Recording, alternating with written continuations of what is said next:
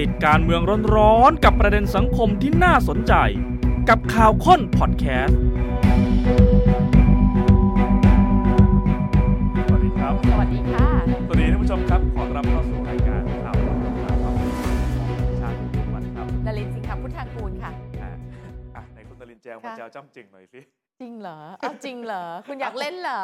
พักพักเพื่อไทยเขายังทำกันได้เลย ค่ะ เออนี่เห็นภาพตอนเปิดไปเมื่อกี้ท่านผู้ชม อืม เขาบอกว่าเป็นการเลยนะ สารสัมพันธ์อ่ะ ใช่ คือลดเรื่องของความต่างระหว่างวัย ละลายพฤติกร เอ รม อละลายพฤติกรรมนะที่80 กว่ากับบางคนที่ยังไม่ 30 เลยนะ ค่ะ ทำกิจกรรมร่วมกัน ใช่ อ่ะก็ดูเป็นบรรยากาศสวนเสอ่าสวนเสเฮฮาเนี่ยนะครับ ค่ะ ทีนี้โจทย์ที่เราตั้งเออก็มาถึงสองพักเมื่อกี้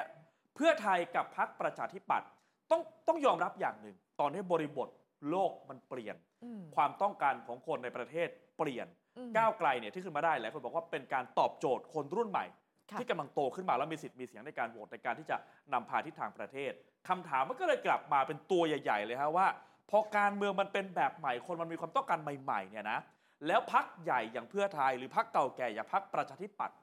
เขาจะปรับตัวทันทันไหมเขาจะทำงานยังไง จะทำใจลำบากหรือเปล่า ลำบากมากค่ะ เออ คือปลายทางของทั้งสองพักแน่นอนนะคะ เพื่อที่จะดำรงอยู่ต่อไปเป็นสถาบันการเมืองสู้ศึกเลือกตั้งมี ครับ ฐานคะแนนนิยมเยอะๆ แต่ตั้งต้นคนละอย่าง เออ เพื่อไทยตั้งต้นด้วยการที่ณวันนี้คือแกนนำรัฐบาล ฮะ รักษาคะแนนนิยมยังไง หรือพุ่งไปมากกว่านี้เพื่อให้เป็นอันดับหนึ่งได้ไหม ครับ แต่ประชาธิปัตย์ตั้งต้นด้วยการฟื้นความนิยมก่อน โอ้โหคือตอนนี้โอ้โหถ้าถ้าได้หัวหน้าพักขึ้นมา อืม ยังไม่รู้วันที่ 9 ก็จะมีการประชุม ทีนี้ถ้าเกิดได้ขึ้นมา มันไม่ได้ว่าจบตรงที่ได้หัวหน้าพัก ค่ะ แต่ของพักประชาธิปัตย์ต้องบอกว่าแล้วหัวหน้าพักจะฟื้นความเชื่อมั่นกลับมาได้ไหม คือยังมีอีกหลายขยักสำหรับประชาธิปัตย์ ฮะอ่ะอ่ะอย่างพักประชาธิปัตย์เนี่ยยกตัวอย่างหนึ่ง ค่ะ เช่น เมื่อก่อนนี้ในกรุงเทพมหานครอูก็บอกว่าภาคใต้กับกรุงเทพเป็นจุดแข็งของพักประชาธิปัตย์ อืม พอตอนเนี้ยกลายเป็นว่าเลือกตั้งปี 66 ฮะ ก้าวไกลกวาดทั้งหมด แล้วก็ตี อืม พรรคประชาธิปัตย์ตกขอบไปเลย แล้วต้องบอกตั้งแต่ ใช่ เลือกตั้งปี 62 มาแล้ว กทม เออ ในอดีตประชาธิปัตย์ไม่เคยเป็นศูนย์นะคะ ฮะ มาได้เห็นเนี่ยแหละ เออ และแม้กระทั่งเพื่อไทยเอง อืม ก็ตามแต่ในพื้นที่กรุงเทพมหานครอาจจะบอกว่า ค่ะ ไม่ได้ครองกันแบบเบ็ดเสร็จ แต่รอบเนี้ยก้าวไกลมาเบ็ดเสร็จเลย ใช่ โจทย์ใหญ่มาแล้วฮะ ทั้งเพื่อไทยทั้งก้าวไกล ถ้าทำการเมืองแบบนี้ต่อไป จะกลับมาครองใจคนรุ่นใหม่คนในยุคนี้ได้หรือไม่ เขาจะต้องมีการปรับทับแน่นอน ฮะ อยู่แล้ว เพราะเราเห็นจากทุกวันนี้นะคะ ยกตัวอย่างอย่างเพื่อไทย นโยบายเนี่ยถ้าออกมาในสมัยก่อนนโยบาย ค แบ รั บบ นี้นะ คนดีใจ โอ้โห แต่หลาย แล้ว น ทุก โย วันนี้ บาย ล่ะ ออกมาทุกวันนี้ถูกตั้งคำถาม ฮะก็หลายนโยบายมีการไปเปรียบเทียบ อืม ไม่ใช่แค่ยุคลุงตู่นะ หลายนโยบายคือเทียบกับยุคคุณทักษิณ ใช่ ตอนนั้นโอ้โหฮือฮามากครับ ค่ะ คนไม่เคยพบเคยเห็น อืม เฮ้ยนโยบายแบบนี้ชอบจังเลย พอตอนนี้ออกมานโยบายใกล้เคียงกัน คนเริ่มรู้สึกเฮ้ยเอาอีกแล้วเหรอ ใช่ เออเปล่าอ่า มันจะเป็นภาระก็ประมาณหรือเปล่าเออจะยังไงบ้าง ใช่ ใช้เงินจะคุ้มไหมอ่ะเดี๋ยวมาดู นะ กันท่านผู้ชมครับ การเมืองยุคใหม่พักใหญ่และพักเก่าแก่จะทำใจลำบากแค่ไหนนะฮะ ไปเนื้อหาของประชาธิปัตย์กันก่อนค่ะ ที่คุณผู้ชมเห็นอยู่ตรงนี้นะคะคคือ รับ โพลล่าสุดที่ออกมาวันนี้เลยเขาสำรวจเรื่องของการเลือกตั้งผู้บริหารชุดใหม่ของประชาธิปัตย์ ฮะก็อันนี้ก็ดูมาเนี่ยนะครับ ก็เป็น ค่ะ ภาพคร่าวๆระหว่างที่มีข่าวว่าใครจะเป็นคนที่มาสมัครบ้างในการที่ อืม จะเป็นหัวหน้าพักปฏิปัตย์หรือ ค่ะ ใครจะมาเป็นทีมทำงานบ้างนะฮะ สำรวจช่วงวันที่1ถึง4ธันวาคม สดๆ ร้อนๆ เลยนะคะสำหรับประชาชนที่อายุ 18 ปีขึ้นไปมีสิทธิ์เลือกตั้งนี่แหละจำนวน 1,216 ตัวอย่างค่ะ ขยับมาดูที่มาก่อนได้ สมาคมสังคมศาสตร์แห่งประเทศไทย คณะครุศาสตร์ มหาวิทยาลัยราชภัฏวลัยอลงกรณ์ในพระบรมราชูปถัมภ์ร่วมกับสถาบันอนาคตศึกษาเพื่อการพัฒนาค่ะ ฮะ จะเอาอะไรไหมหรือเดี๋ยวเดี๋ยว หัวข้อก่อนไหมอ่ะ อ่าอ่าหัวข้อก่อนหัวข้อก่อนนะฮะอ่ะหัวหน้าพักประชาธิปัตย์นิยมใคร คำถามคืออยากใครเหมาะสม ฮะ อ่ะคนนั้นหรือคนนี้เพราะตอนนี้แคนดิเดตเปิดมา 2 คน คุณวัฒนยากับคุณนราพัฒน์ ครับ เท่านั้น หัวข้อที่ 2อ่ะทีมงานล่ะ ผู้บริหารล่ะ ผู้ท้าชิงเลขาธิการพักประชาธิปัตย์อยากให้ใครได้นั่งเก้าอี้เลขาธิการ และหัวข้อถัดมานะคะ สิ่งที่อยากให้พักประชาธิปัตย์ปรับเปลี่ยน อันนี้ดีเพราะว่าลงในรายละเอียดด้วย ครับอ่ะ ลองมาดูตัวเลขกันดี ตัว กว่า เลขเนี่ยนะครับ คือ ค่ะ หัวหน้าพักตอนเนี้ยสองท่านนะครับที่ประกาศตัวก็คือ ค่ะ คุณนราพัฒน์แก้วทองนะครับ ก็เดี๋ยวจะมีมุมมองด้วยว่า อืม ยังไงบ้างอ่าอย่างคุณไปทูลเอง ถ้าเกิดจะชนะหรือจะแพ้จะเป็นแบบไหนได้มีการพูดคุยกันหรือเปล่า ค่ะ เดี๋ยวเราก็มีมาฝากด้วย แต่เมื่อกี้ก็จะเห็นตัวเลขว่าเอ่อตัวเลขของคุณวัฒนยาคุณเดียเนี่ยสูงกว่า ใช่ คุณนราพัฒน์แต่ไม่ได้บอกว่าโพลเป็นแบบนี้แล้วจะได้เป็น อืม เพราะสุดท้ายมันไปขึ้นอยู่กับว่า คนที่โหวตน่ะสอสอน้ำหนักมากที่สุด จริง กับกรรมการบริหารพรรคแล้วก็สาขาพรรคก็จะมีน้ำหนักรองลงมา เราหรือว่าประชาชนคนที่ทำเนี่ยไม่ได้ไปโหวตด้วย ก็เรียกว่า จริง มุมมองภายนอกเข้าไปกับมุมคนภายในโหวต อืม อาจจะไม่เหมือนกันก็ได้ สังคมมองว่าใครเหมาะสมกว่า หรือเหมาะสมน้อยกว่าว่ากัน ฮะ ไปแต่คนที่โหวตจริง ๆ เดี๋ยวจะกางสัดส่วนของคะแนนให้เห็นนะคะ คือคนที่เป็นคนในพักแหละสมาชิกสาขาพักพวกเนี้ยเขาจะโหวตกัน อ่ะ ไม่เกี่ยวกับคนนอก ทีนี้โจทย์ของพรรคประชาธิปัตย์ ค่ะ ยากมากท่านผู้ชมครับ ถามว่าพรรคประชาธิปัตย์ชนะการเลือกตั้ง ชนะในที่นี้นิยามก็คือว่า ได้คะแนนเสียงมาเป็นอันดับหนึ่ง อืม เมื่อไหร่ ครั้งล่าสุด ฮะ ย้อนกลับไปนู่น ปีสามห้า สามห้ากับสามแปดจะอยู่ช่วงเวลานั้นแหละ นี่ ที่ได้ที่หนึ่งนะ หกสิบหก ค่ะ ปีหกหกฮะสามสิบเอ็ดปีเข้าไปแล้ว ใช่ นะ ค่ะ ฮะรอบนั้นครับ ได้สอสอเจ็ดสิบเก้าคนอ่ะปีสามห้าเนี่ยนะครับ อืม ชนะชาติไทยไปสองเสียง ชนะไปสองเสียง คือตอนนั้นเราบอกว่า โอ้โห แข่งกัน อ่า อ่ะถ้าใครยังนึกนึกๆได้ก็จะมีพักประชาธิปัตย์อ่าชาติไทย ค่ะ ความหวังใหม่อะไร อืม แถวๆเนี้ยเนี่ยนะครับชาติอาชาติพัฒนาที่จะแข่งกันในยุคนั้น ก็ชนะกันเรียกว่ามินเมย์ตอนนั้นแบบ อุ๊ยน้อย เป็นรัฐบาล มาผกเลยอะ สมหลายพักนะฮะ สองเสียงเองนะคะ ครับ มาชนะอีกครั้งหนึ่งถัดมาในการเลือกตั้งปี 38 ค่ะ ได้สสมา 86 จาก 391 ก็ยังชนะเป็นชนะอยู่นะ ฮะอ่าก็แล้วก็ถัดไปนะครับจากนั้นมา ค่ะ ท่านผู้ชมฮะก็คือแพ้มาตลอดเลย ไม่ใช่ที่หนึ่งเนาะ คือพอปี 39เนี่ยเดี๋ยวผมเข้าใจว่าปี 38เนี่ยน่าจะเป็นชาติไทยนะ อืม ยุคคุณบรรหารนะฮะพอปี 39เนี่ยนะครับแพ้ความหวังใหม่สองเสียง ยุคบิ๊กจิ๋วพลเอกชวลิตยงใจยุทธ ค่ะ อ่ะอันนี้คุณบรรหารบิ๊กจิ๋วพอปี 44 ทีนี้หนักเลยฮะตอนนั้นพรรคประชาธิปัตย์ก็คือหมายมั่นปั้นมือก็เป็นพรรคใหญ่อยู่เหมือนเดิมนะแพ้ไทยรักไทย ยุครัฐบาลทักษิณหนึ่งฮะ ไทยรักไทยได้ 248 แล้วคือไทยรักไทยเนี่ยเกือบครึ่งอ่ะเพิ่งจะตั้งพักมาแล้วก็หูชนะแบบถล่มทลายโอ้จำได้ตอนนั้นนี่เป็น Talk of the Town ฮะ ผมยังยังอยู่มัธยมอยู่เลยนะ อืม ก็ยังคุยกันอยู่เลยว่า เออ มันไม่เคยเกิดขึ้นในบริบทการเมืองไทยมาก่อนเลยที่ ค่ะ พักการเมืองจะชนะกันแบบถล่มทลายกันขนาดนี้ อืม จากนั้นมาพอปี 48 ยุครัฐบาลทักษิณ2และ ทีนี้ฮะไม่มีที่เลยเพราะทักรัฐบาลไทยรักไทย 377 จาก 500อ่ะ 377 คือเยอะมาก เป็น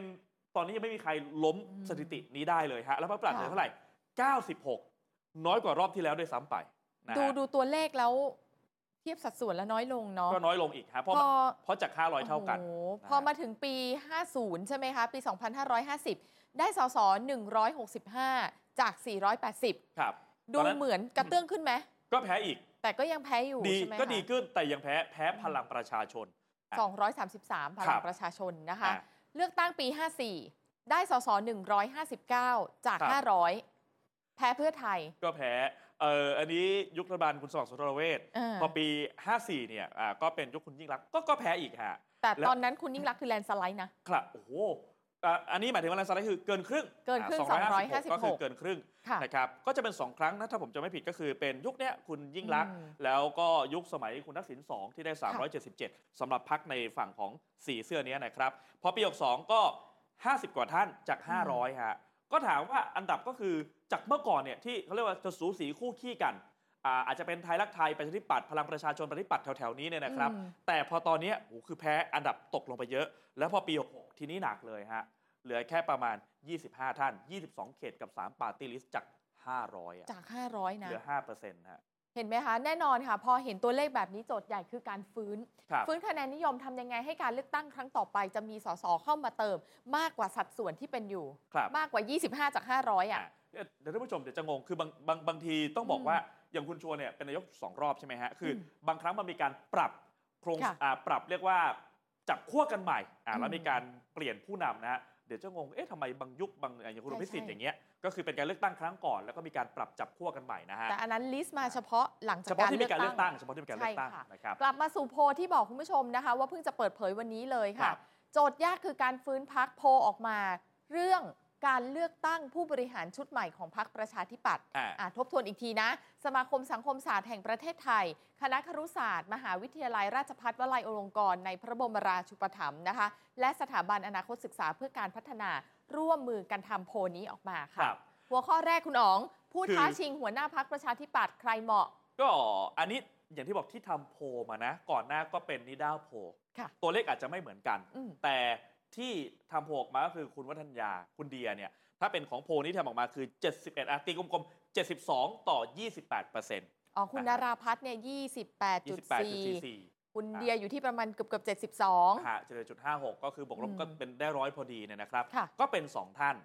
ทีนี้ถ้าเกิดจะได้หัวหน้าพัก เลขาที่การพักล่ะ อืม แม่บ้าน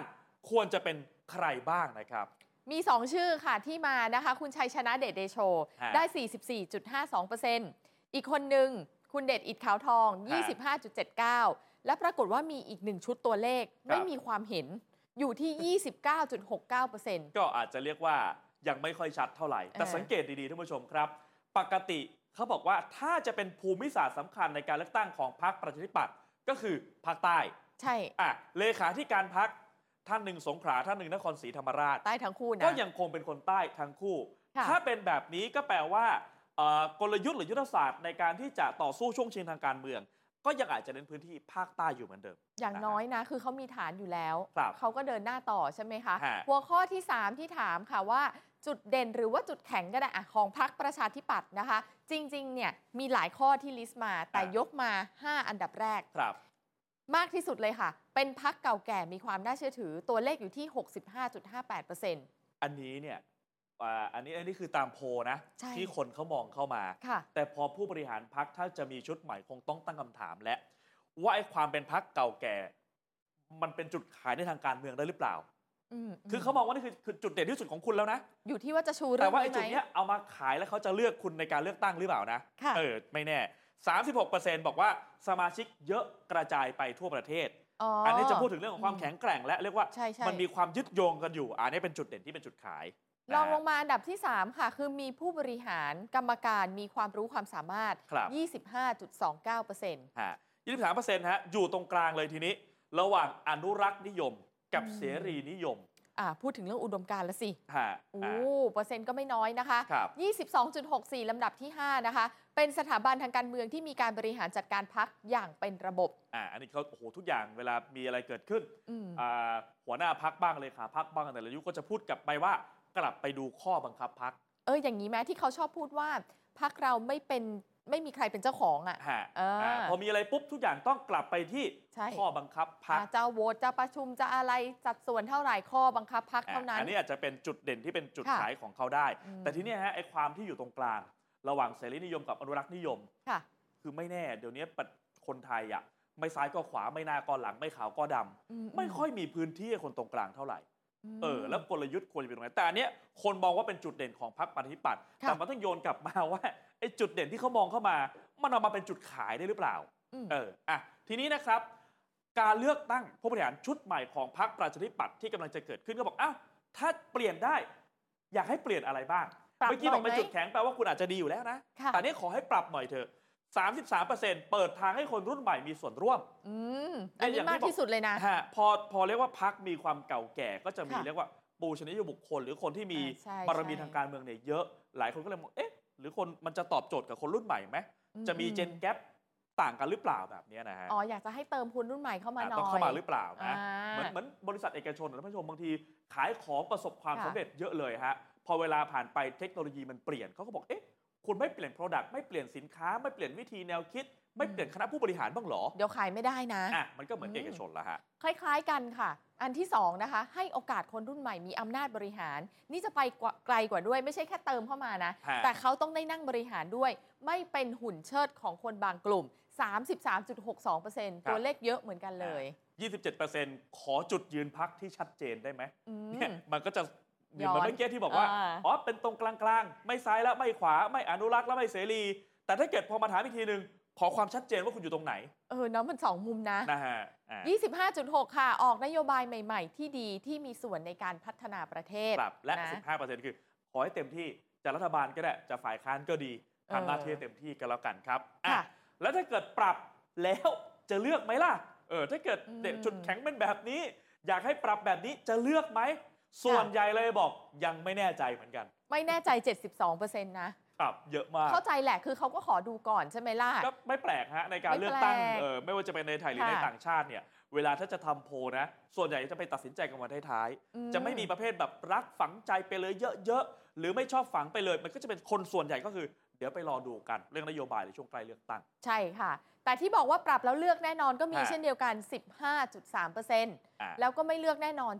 12.5%ค่ะ ก็เป็นความท้าทายของเขา ใช่ ว่า ยังไงถ้าเกิดไป ค่ะ ดูจากโพลตรงนี้จากพันกว่าคนที่ อืม เขาสำรวจมา ก็ใน 15%ก็พอจะบอกได้ว่า ยังไงก็ตามฮะจะเป็นขาขึ้นขาลงของพรรคก็ยัง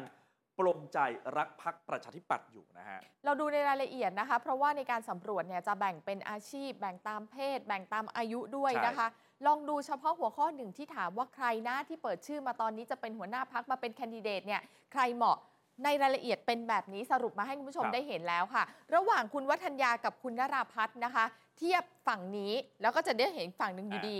หนึ่งคือคุณวัฒนยาได้คะแนนสูงกว่าจากประชาชนทุกเพศ ครับอ่ะเน้นอีกครั้งหนึ่งก่อนนะ า อันนี้คือสำรวจประชาชน ประชาช แต่ น ผลจะเป็นยังไงมันขึ้นกับโหวตเตอร์คนโหวตในพัก ใช่ แต่ที่คนมอกมองเข้าไปอ่ะทุกเพศมากกว่า ทุกเพศมากกว่า ได้คะแนนสูงกว่าในทุกกลุ่มอายุ ฮะ ยกเว้นกลุ่มอายุ 60 ปีขึ้นไป ที่จะเทคะแนนมาทางคุณนราพัฒน์ ครับอ่ะ เนี่ย ครับ ทุกกลุ่มอายุ 3 กลุ่มเนี่ อาย ยุ ค่ะ 18ถึง25 อันนี้เรียกว่าโอ้โหถ้าเป็นการโหวตในทางการเมืองคือ first voter เลยนะอายุ18เพิ่งเลือกตั้งได้ เยอะเลย สนับสนุนมาทางคุณวัฒนยา 94%พอมากขึ้นมาหน่อย 26 ถึง 35 เหลือ 88 แล้วพอ 36ถึง15 72 ก็จะ เออ ถ้าเป็นแบบเนี้ยก็แปลว่าจะสลับสวนทางกัน ใช่ ระหว่างคุณเดียกับคุณตุ้มนราพัฒน์เนี่ยนะก็จะสลับกันยิ่งอายุเยอะก็จะไปทางคุณนราพัฒน์มากกว่าเรียกว่ามีความเขาเรียกอะไรเชื่อมั่น อืม มากกว่านะฮะ ทุกกลุ่มอาชีพอ่านี่อาชีพบ้างนะ สนับสนุนคุณวัฒนยาสูงกว่า ยกเว้นในกลุ่มแม่บ้านพ่อบ้าน หรือคนที่เกษียณไปแล้ว อ่า ให้เห็นภาพง่ายๆค่ะ กลุ่ม ครับ นักเรียนนักศึกษาก็คือกลุ่มที่อายุน้อยๆอ่ะเนาะเป็นนัก อ่า เรียนอยู่เลย สนับสนุน 94.37% อันนี้ก็จะสนับสนุนมาทางคุณวัฒนยา ก็ ใช่ เพราะว่าอายุน้อยเป็นนักเรียนนักศึกษาก็ตรงกันเนี่ยนะครับ แล้วทุกภูมิภาคก็จะสนับสนุนมากกว่า แต่อย่างที่บอกไปเน้นกันอีกรอบหนึ่งอันนี้คือมองมุมคนนอกมองเข้าไป ค่ะ แต่ยังไงเขาก็ต้องไปถามคนในว่า แล้วที่ท่านทำงานมาเป็นสมาชิกพักมา อืม ทำงานการบริหารพักมา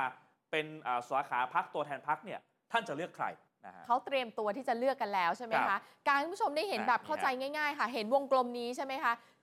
100%ที่จะมีการเลือกหัวหน้าพักคนใหม่ จากคนในนะ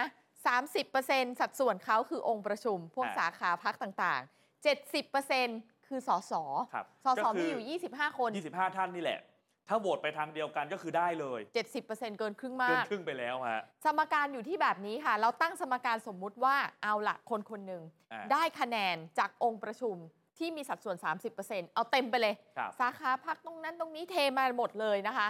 ถามว่าต้องการเสียงสสอีกเท่าไหร่ล่ะ ในเมื่อได้มา 30%แล้ว ต้องการเกินครึ่งใช่ไหม ต้องการอีก 21% ฮะ คุณอ๋องก็คิดออกมาให้เลยว่า 21%ของสสเนี่ยต้องมีกี่คนคะ อ่ามันได้มันได้ประมาณต้อง 8 คน 8 คนตีเป็น 20% จริงๆ ถ้าเกิดไปดูนะ ผมว่าถ้าสสสมมติถ้าได้ประชุมถ้าได้ประชุมเลือกอะนะ อืม สสแพ็กกันอ่ะเขาน่าจะง่ายกว่า คือคือเราไปคิดจากว่าในฝั่งที่เหลือ ใช่ 30 ไปทางไหนร้อยหนึ่ง อืม แล้วต้องหาสสเติมกี่คน ใช่ แต่ถ้าคิดอีกใจฝั่งนะสสเททางไหนทางนั้นได้เลยฮะ อันนั้นไม่ต้องคิดเพราะรู้อยู่แล้วไง ว่าถ้าสอสอ70%ขนาดเนี้ยสอสอ อ่า เททางไหนคนนั้นได้แน่นอนอยู่แล้ว อ่ะอัน คิ นี้ ด ก็ เป็ เป็น น โจทย์ว่าอ่ะ เป็น สอง โจทย์ คน เป็นโจทย์ มาว่ากัน ครับ นะคะ อันนี้คือของพรรคประชาธิปัตย์ฮะ ค่ะ อย่าลืมว่าเคยชนะเลือกตั้งมา 3 ทศวรรษที่แล้ว จากนั้นมาเนี่ยมันเป็นการต่อสู้ทางการเมืองแล้วบอกว่าสนามคนคุ้นเคยด้วยนะ อืม ตั้งแต่สมัยไทยรักไทยพลังประชาชนมาเป็นเพื่อไทย ค่ะ แล้วตอนเนี้ย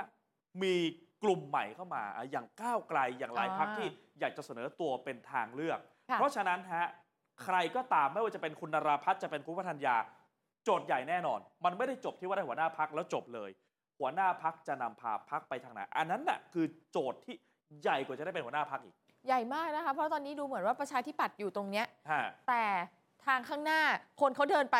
คือเพื่อไทยกับก้าวไกล ครับ เขาแข่งกันอยู่ข้างบนอะ เออ แข่งกันอยู่ด้านหน้าแล้วอะ แล้วถ้าเกิดสองพักนี้แข่งกันฝั่งหนึ่งจะเป็นเสรี อืม นิยม เป็นเสรีนิยมใหม่ ฝั่งหนึ่งเคยเสรีวันนี้อาจจะมาเป็นอนุรักษ์ ใช่ นิยมใหม่ก็ได้ แล้วจุดยืนของปฏิปัตย์จะไปอยู่ตรงไหน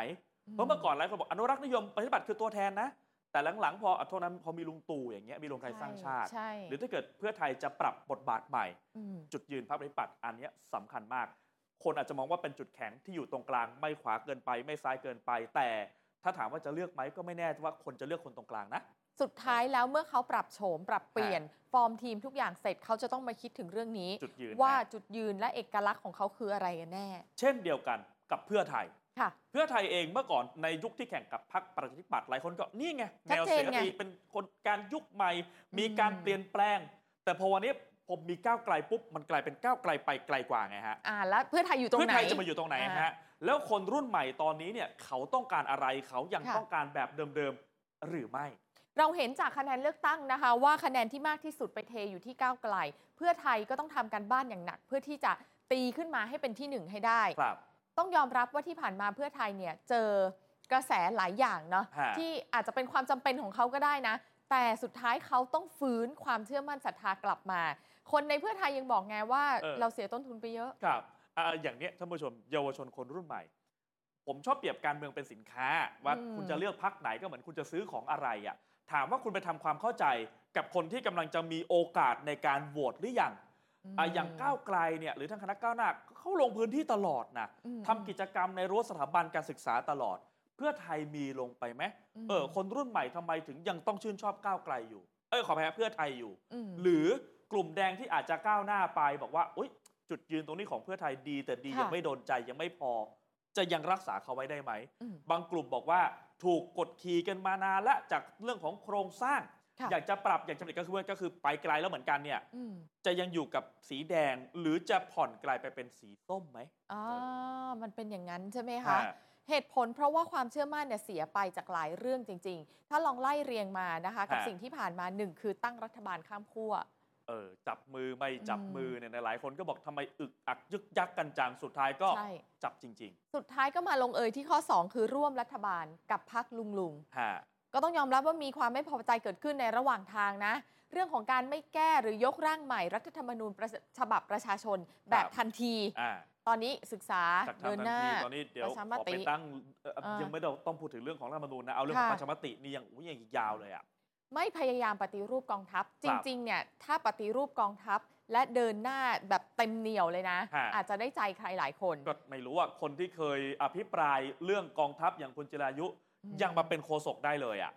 ท่าทีเป็นมิตรกับทหาร ฮะ คือเขาเนี่ยคำอธิบายเขาจริง ๆ ก็ฟังแล้วเข้าใจนะว่า ครับ เราจะตะแบงไปทำไมเพื่ออะไร เออ ในเมื่อร่วมกันพัฒนาได้ แต่ก็ต้องรอดูปลายทางมะ อ่า หรือนอัยังไง นี้อันนี้แต่ต้องเห็นใจเพื่อไทยก่อนนะ เออ คือในพักเขาเนี่ยในการที่จะต้องความระแวดระวัง ค่ะ เรื่องการรักษาสมดุล อืม ระหว่างการเมืองกับกองทัพ เขาต้องให้น้ำหนักมากที่สุดเลย คือเขาบอกเองว่าเขาเจ็บมา เขา เย เจ็บ อะ มา อะ เยอะใช่ ใช่ เขาเจ็บมาเยอะต้องยอมรับตรงนี้ด้วย ต่อ นะ มา ฮะ คือไม่มีความชัดเจนเรื่องของการตัดงบซื้ออาวุธ ครับ ไม่กล้าหักเรื่องเรือดำน้ เนี่ย ำทั้งๆทที่มันเป็นแผลที่สั่งสมมาตั้งแต่รัฐบาลชุดก่อนๆนะครับ คือในข้อ 4 อาจจะเรียกว่าเอ่อเพื่อไทยเองเขามีแผลมาเยอะกับเรื่องความสมดุลเนี่ยนะฮะระหว่างกองทัพกับการเมือง แต่พอไปที่ข้อ 5 ปุ๊บ นี่ก็จะเป็นจุดที่เดี๋ยวก้าวไกลก็หยิบมาเล่นอยู่ดี ใช่ เนี่ยฮะอภิปรายงบประมาณ อืม อย่าลืมนะ อันนี้ก็เป็นของแสลงของร้อนอยู่เหมือนกันฮะ สถานการณ์ณปัจจุบันนะคะ มุมมองที่ประชาชนมองไปแยกเป็นกลุ่มๆแบบนี้ ถ้าเป็นประชาชนรักย่าเขาก็ ฮะ จะบอกว่าสิ่งที่รัฐบาลพยายาม โดยเฉพาะเพื่อไทยเนี่ยออกมานโยบายต่างๆ แจกนั่นแจกนี่เศรษฐกิจจะดี จริง ๆ แล้วเขาก็ต้องทำกันหมดทุกคนแหละ ไม่ว่าใครจะมาเป็นรัฐบาลก็เถอะ เนี่ยคือก่อนหน้านะ ทุกอย่างที่ตั้งแต่สมัยไทยรักไทยท อืม ำทุกคนว้าวมาก มันดูดี สาน มสิบ ดู บาท เขามาช่วยเหลือ รักษทุกโรค อืม เอ่อกองทุนหมู่บ้านอะไรแบบ ค่ะ เนี้ยฮะ มีการเอ่อกยศนี่ก็เคลมการแปรรูปบัตรก็บอกว่าเริ่มมานานแล้ว อืม แต่หลายคนบอกอ่ะก็มารู้จักในยุคเพื่ออ่าไทยรักไทยนี่แหละ ค่ะ แต่ตอนนั้นพอทำปุ๊บหลายคนก็ว้าวตื่นเต้นขึ้นมา อืม แต่พอแล้วก็มีอ่าพอคุณยิ่งรักษณ์ใช่ไหมค่าแรง ใช่ ขั้นต่ำ อ่ะ แต่พอตอนเนี้ยพอจะมาทำทุกคนก็อ๋อก็คุ้นๆชินๆอยู่แล้วไม่ได้ตื่นเต้นโอ๊ยจริง ๆ เรื่องค่า อืม ลงค่าแรงขั้นต่ำเงินเดือน ใช่ไหม เงินเดือน ทุกพักก็หาเสียงแบบนี้หมดแค่ตัวเลขไม่เหมือนกันเท่านั้นเอง ใช่ อ่ะ ทุก มัน ค กลาย น เป็นความเคยชินไป พู แล้ว ดเรื่องนี้หมด ฮะ ก็เลยคิดว่าต่อให้เป็นคนอื่นมาเขาก็ทำแล้วเราตื่นเต้นตรงไหน อ่า ใช่ไหมคะ กลุ่มคนรุ่นใหม่ กลุ่มที่มีการศึกษาเขาก็จะคิดว่าจริง ๆ เขาไม่ได้อยากได้แค่ประชานิยมอะ่ะ นี่ไง แต่อยากให้รื้อโครงสร้างแก้ ครับ ปัญหาระยะยาวรื้อระบบบ้านเมืองของเราซะ นี่ ตั้งหลายอย่างที่อยากให้ พอ รื้อ เป็น อะ คนรุ่นใหม่ ๆ ก็เอ๊ะแล้วเขาใช้คำว่าอะไรนะ มันเป็นการกดขี่กันไหม อืม โครงสร้างมันกดทับหรือเปล่า ราคาพลังงานอย่างเงี้ยอยากแค่ลดวันนี้พรุ่งนี้เดี๋ยวสัก อ่า พักเด้งกลับไปใหม่ไม่เอาคุณต้อง อ่า รื้อมัน จะ อ มา อก อุด มา หนุนกันแต่ละรอบแต่ละรอบไม่เอา อืม ไปปรับที่โครงสร้างไปเลย ค่ะ กองทงกองทัพอย่างเนี้ยฮะ ใช่ อ่าทุนยงทุนใหญ่ คือในหลาย ๆ ครั้งเนี่ยในทางการเมืองคือเขาเรียกว่าแก้ปัญหาเฉพาะหน้ากันไป หรือจ่ายเงินอุดหนุนกันไป แต่คนอย่างที่บอกพอมันเป็นการเมืองยุคใหม่เขาบอกเฮ้ยไม่เอาสิ เราไม่ได้พอใจแค่นี้ มันไปแก้ที่ตัวพื้นฐานของปัญหาเลยต้นต้นเหตุปัญหาเลยดีกว่าไหม อืมอื อ่ะ มถูกต้องค่ะ ผลลัพธ์ก็คือพูดง่ายๆนะ มุกเก่ามันจะใช้ไม่ได้ ครับ ถูกตรวจสอบมากขึ้น โดยเฉพาะจากโซเชียล คุยกันไปไกลไง นี่ไงอ่าแล้วนี่เขามีตัวอย่างมาให้ ตัว ใช่ไหม อย่า ฮะ ง ยุคคุณยิ่งลักษณ์ เรื่องค่าแรง ค่าแรงขั้นต่ำ300 บาท ตอนนั้นเอกชนบนอุบ ไม่ ค่ะ ได้หรอกอยู่ไม่ไหว อืม สุดท้ายพอเขาขึ้นมา มันก็ต้องปรับตัวให้อยู่รอดกัน แล้วตอนนั้นเอ่อคนที่ใช้แรงงานก็แฮปปี้เลย แฮปปี้จริง เพราะบางจังหวัดยังไม่ถึง 200 บาทด้วยซ้ำไปเพราะพออ ม ขึ้นมาเนี่ยมันขึ้นมาเยอะเลยเนี่ยนะครับ ใช่ แต่ ค่ะ พอยุคเนี้ยบอกเอ้ยเดี๋ยวปรับค่าแรงให้ค่าจ้างขั้นต่ำให้ยังไงอะยังว้าวอยู่ไหมอะ ถูกตั้งคำถามซะงั้น ฮะ นะคะ ปรากฏว่ามีเรารับเสียงวิพากษ์วิจารณ์ และความรู้ต่างๆ เนี่ยเข้ามาเต็มไปหมด เราก็เริ่มมีคำถาม ล่าสุดอะนโยบายสงกรานต์ ตลอดเดือน ะ ถูกวิจารณ์ ถูกคัดค้าน ถูกตรวจสอบ ถูกตั้งคำถามเต็มไปหมด เออ ก็ชี้แจงกันมากี่วันแล้ววะ ฮะ ใช่ไหมล่ะ อ่ะแล้วก็พวกนโยบาย ค่ะ ใช้งบเยอะๆเนี่ยอ่ะแต่จริงๆเนี่ยต้องบอกว่าตั้งแต่สมัยไทยรักไทยนะฮะถ้าเกิดใครย้อนเอ่อย้อนกลับไปอ่านข่าวย้อนหลัง ค่ะ ก็ได้ หลายนโยบายที่ทำฮะก็ถูกบ่นกันมาตลอดทางเหมือนกันนะ ยกตัวอย่างเช่นตั้งแต่ตอนนู้นเลย 30 บาทรักษาทุกโรค อืม งบไม่พอเป็นปัญหาโรงพยาบาลภาระคุณหมอ สุดท้ายก็จะเรียกว่ายังไงก็ตามมันก็ยังพัฒนามาต่อเนื่องได้ อืม ในมุมของเพื่อไทยอ่ะผมพูดในมุมเพื่อไทยแหละเขาอาจจะมองแบบนี้ ค่ะ ถูกวิจารณ์ไม่เป็นไรหรอกสุดท้ายถ้ามันเป็นผล แล้วเดี๋ยวคนชอบมันก็โอเค เข้าใจได้ มันต้อง แต่ รอ การ ดู ตรวจ ปลา สอย บตอน ทาง นี้ก็ต้องเข้าใจว่ามันจะหนักหน่วงกว่าเดิมเพราะโซเชียลมีเดียมันมากขึ้น อ่าใช่ เมื่อ ใช่ ก่อนเราก็ คำนี้ บ่น แหละ กัน ถูก ตามนั้นกาแฟตอนเช้า เออ แต่เดี๋ยวเนี้ย เอ พอเวลาจะบ่นเราไปบ่นกันในโลกออนไลน์ เสียงมันก็ดังขึ้นไง การพูดถึงการวิจารณ์มันจะเหมือนกับว่ามันอื้ออึงแล้วมันบีบ ฮะ มากขึ้นให้เขาต้องตอบคำถามให้เขาต้องมาบอกรายละเอียดเรานะคะ ใช่ สุดท้ายแล้วไปวัดกันว่าทำได้ไม่ได้ เมื่อไหร่ที่ทำไม่ได้ และงบประมาณมันก้อนใหญ่ใช่ไหมโครงการโครงการหนึ่งเนี่ยอาจจะเป็นจุดตายทางการเมือง เออก็ในหลาย ๆ อย่างนะฮะ อืม สมัยก่อนในรัฐบาลของอาจจะเป็นพลังประชาชนเองก็ ค่ะ อาจจะเป็นไทยรักไทยเองเขาประกาศแล้วเขาทำได้ไง อ่า จะทำกองทุนหมู่บ้านโอ้โหตอนนั้นก็ตกอกตกใจกันนะเจ็ดหมื่นจะแปดหมื่นล้านบาท ไม่เคยใช้งบเยอะกันแบบนี้ สุดท้ายจบแฮปปี้สวยอ่ะแต่พอตอนเนี้ดิจิ t a ลวอลเล็ตอันเนี้ยต้องบอกเป็นอะไรที่ว้าวมาก เมื่อไปเทียบกับ ใช่ใช่ อย่างอื่นที่อาจจะเรียกว่า เคยทำมาแล้วปรับแค่ตัวเลขให้มันเพิ่มขึ้น แต่ดิจิ t a ลวอลเล็ตนี่บอกโอ้โหจัดใหญ่แจกใหญ่เลย อันนี้ของใหม่ไม่ใช่มุกเก่า อ่ะอันเนี้ยคนว้าวแต่ อ่า ถามว่าแล้วจะทำได้ไหมเพราะตอนแรกบอกว่าทำทันที ค่ะ ได้ตังค์เลย ม ตอนนี้คือได้กลางปีหน้า ซึ่ง ใช่ ยังไม่รู้จะผ่านหรือเปล่าด้วยนะ เรายังอยู่ขั้นตอนของการถามกฤษฎีกานะคะ ครับ ซึ่งมันก็จะมีรายละเอียดให้พูดคุยกันต่อ เดี๋ยวมีในช่วงต่อไปแน่นอน ใช่ ค่ะ โจทย์ยากของเพื่อไทยยังมีต่อนะคะ ครับ หนึ่งคือเพื่อไทยเนี่ยเดินต่อไปบนความจำเป็นทางการเมืองที่บีบเขาอยู่ อ่ามั มันขยับไม่ได้สิ่งเหล่านี้ ฮะ มันขยับไม่ได้เลยต้องยอมรับ คือจะไปยังไงจะไปทางไหน ผมพูดตั้งแต่อ่าในมุมของพรรคประชาธิปัตย์นะ นับจากนี้ไปท่านผู้ชมครับ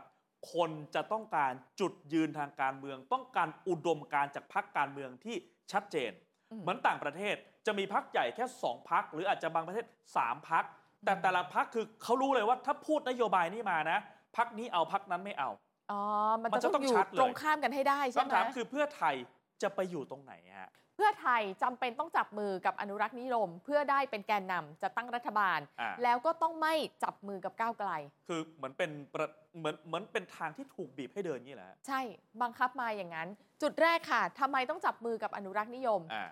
จับแล้วเพื่อไทยจะได้เป็นแกนนำขั้ว ครับ สร้างขั้วใหม่เป็นผู้นำเดี่ยวขึ้นมา เพราะว่าคนอื่นๆ ในฝั่งอนุรักษ์นิยมก็เทียบเพื่อไทยไม่ได้ ฮะ แต่จะมาจูจุ๊บกับก้าวไกลไม่ได้เด็ดขาดเลย เพราะว่าถ้าเดินคู่กันเดี๋ยวก้าวไกลเด่นกว่า เออ มันตอนเลือกตั้งก็ตีกลมๆนะ ผมจำเป็น อืม ร้อยห้าสิบกับร้อยสี่สิบแบบเนี้ย อื มันก็ฟังดู เอ๊ะถ้าเกิดจะไปด้วยกันอีก แล้วจัดแนวนโยบาย คือในต่างประเทศอย่างที่บอกพอเขาแบ่งกันคนละอุดมการณ์เลยเนี่ย ค่ะ มันไม่ค่อยมีหรอกครับที่พักแนวคิดเดียวกัน อืม มันจะมาใหญ่เหมือนกันทั้งสองพัก แต่พอเป็นแบบเนี้ยถ้าเกิดคุณจะสู้ไปในทางที่อาจจะเรียกว่าไปไกลสุดเหมือนก้าวไกลไม่ได้ ใช่ มันอาจจะต้องปรับจุดยืนใหม่หรือเปล่าอ่ะแต่อันนี้ไม่รู้ เพราะมันก็ขึ้นอยู่กับการตัดสินใจของคนในเพื่อไทยเองอยู่หัวหน้าพักคุณอุ้งอิงเนี่ยจะว่ายังไง ว่ายังไงไม่รู้แต่แพ้ไม่ได้อะ อ่า เพราะว่านี่คือคุณแพทองทานชินวัตรเดิม ครับ พันนี้ใหญ่หลวงนัก อย่าลืมนะฮะ คุณทักษิณคุณยิ่ง ค่ะ รักษณ์เนี่ยอดีตนายกทั้งนั้นเลย อืม ถ้าคุณนิ้งจะก้าวลงมา ความสำเร็จเดิมมันเป็นมาตรฐานอยู่เหมือนกัน อืม อ่ะอีกด้านหนึ่งครับ ค่ะ แล้วจะทำยังไงดี ถ้าเพื่อไทยจะได้รับความนิยมกลับมาแบบเดิมๆ คือที่บอกว่าคิดใหญ่ทำเป็นคิดได้ทำเป็นเนี่ย อืม เออ ม ทำแล้วสำเร็จประชาชนลืมตาอ้าปากได้ปากท้องดีขึ้น ค่ะ ดิจิ t a ลวอลเล็ตจะเอายังไง ไม่แจกก็ไม่ได้ ไม่ได้ ทุกวันนี้นายกเศรษฐาไปที่ไหนทุกคนไปชูป้ายหนึ่งคือต้อนรับนายกเศรษฐา เออ แล้วในป้ายติดติดๆกันก็คือเราพร้อมใช้ตังค์แล้วฮะ ต้องมีป้ายเงินหมื่น ต้องมี รอใช้เงินหมื่นต้อง อ่ามี มีทุกที่ ครับ ไปไหนต้องมีหมดนะคะ เพราะฉะนั้นต้องแจก เออ ไม่มีทางเลือกอื่นเลย อ่า ค่ะ 20 บาท รถไฟฟ้า เขาก็พยายามอยู่ ก็จะได้เห็นตัวร่วม ถ้าได้ก็โอเคดีต้องสำเร็จ ครับ แล้วจะได้ไปตลอดไหมอ่า อืม รัฐธรรมนูญฮะจะยังไง ต้อแก้ อันเนี้ยอาจจะต้องเพราะว่ามีการพูดคุยกันไว้ แต่จะทั้งหมดเลยหรือจะเป็นแบบไหน อืม แต่เนื่องจากนี่คือกติกาเป็นแม่บทอะ อืม เป็นตัวจักรสำคัญเลยเนี่ยนะครับ เพราะ ค่ะ ฉะนั้นถ้ามีส่วนในการออกแบบที่เราได้ประโยชน์ได้เปรียบมากที่สุด ใช่ มันจะมีคุณกับการเลือกตั้ง อ่า แต่จะทำยังไง เพราะอีกฝั่งหนึ่งก็เย้ยวๆตลอด ยังไงนะ สมาชิกสภาร่างต้องเลือกตั้งทั้งหมดอ่าแล้วทีนี้คุณจะคุณจะคุมกันยังไงอะไอ้เวลาร่างจะออกมา ถึงต้องรอดู ฮะ ว่าถ้าสสรไม่ได้เลือกตั้งทั้งหมด อันนี้จะเข้าทางเพื่อไทย อ่า แต่ถ้าเลือกตั้งทั้งหมดจะไม่เข้าละ อันนี้อาจจะยากละสำหรับเพื่อไทยนะครับ ใช่ค่ะ สสเองจะยังไงอ่ะสสรจองไงเนี่ยนะฮะค่าแรงขั้นต่ำเงินเดือนปริญญาตรี ก็ต้องขึ้นให้ได้ตามที่สัญญา ฮะ ไม่งั้นเดี๋ยว อ่ะ เสียฐานคะแนนนิยม ถ้าถ้าจะแก้หมายถึงขึ้นตอนนี้เลยทันทีไม่ได้ อย่างน้อยช่วงใกล้เลือกตั้งคุณก็ต้องมานะ ต้องมาต้องไม่เห็น อ่ะแล้วถ้ามาตอนนั้นดีไม่ดีมันอาจจะเป็นกระแสด้วย ใช่ นรับ ค่ะ สำคัญที่สุดถ้าจะเน้นปากท้อง ถ้าจะบอกว่าอ่าเพื่อไทยไม่ได้คิดเรื่องอื่นเป็นหลักคิดถึงปากเนาะปากท้องพี่น้องประชาชนมาก่อน มันต้องดีขึ้นนะ มันต้อง า ดีจริง เพราะถ้าดีปุ๊บจะกลับไปเลยว่า นี่พอคิด ใช่ แล้วทำได้ทำเป็น ๆ ทุกอย่างถ้าดีหมด ฮะ สำเร็จหมด สิ่งที่เกิดขึ้นในสมองของประชาชนอย่างเราเราๆคือเออเราก็จะเผลอๆเราก็จะให้อภัยได้ ฮะ หรือลืมไปได้เรื่องรัฐบาลข้ามขั้ว เอออ อ่าแผลเก่าก็ถูกลืมไปสมาน ฮะ เรียบร้อย ให้โอกาสเพื่อไทยเพราะเขาทำทุกอย่างได้ดี นี่แหละ เออ คือเรื่องปากท้องนะท่านผู้ชมครับ หลายคนบอกว่ามันเป็นเรื่องสำคัญ ค่ะ ถ้าคนอยู่ดีกินดีมีความสุขหลายคนจะลืมไปเลยว่าเอ้ยอุดมการณ์ทางการเมืองหรือว่าสิ่งที่มันจะต้องการนับจากนี้ไปจะเป็นยังไง เพราะว่านี่มันเป็นเรื่องพื้นฐาน